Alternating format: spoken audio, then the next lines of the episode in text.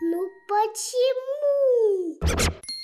Привет, малыш! Это подкаст «Почемучки». Меня зовут Нина, А меня Лера. и мы рассказываем удивительные вещи о мире, который тебя окружает. Расти вместе с нами.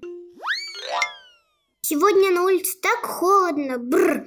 Почему ветру никак не сидится? Почему он никак не успокоится? Откуда он вообще взялся? На нашей планете очень много стран. В некоторых, как у нас в России, часто холодно, а в других всегда тепло. А при чем тут теплые страны? В теплых странах и воздух теплый. Теплый воздух очень легкий, любит летать и легко путешествует. В комнате теплый воздух поднимается вверх и все время ищет выход. Он хочет поскорее вырваться на улицу на свободу, чтобы охладиться. Теплый воздух легкий и он меньше давит на землю.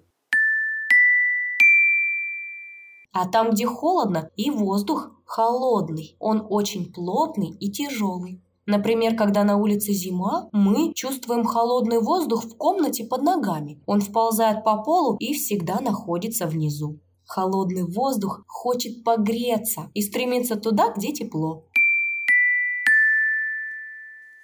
И если теплый воздух из комнаты выберется наружу, то его место займет холодный. Воздух из теплых стран поднимается вверх, а холодный северный воздух сразу же летит занять его место.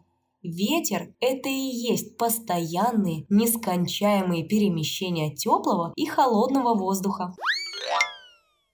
Как здорово! Ветер – путешественник. Действительно путешественник. И я даже знаю маленькую стихотворную игру про ветер. Малыш, и ты повторяй вместе с нами.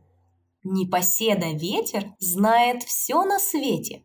Знает, как поет лягушка. Ква-ква-ква! Знает, как шумит ракушка. Шу-шу-шу!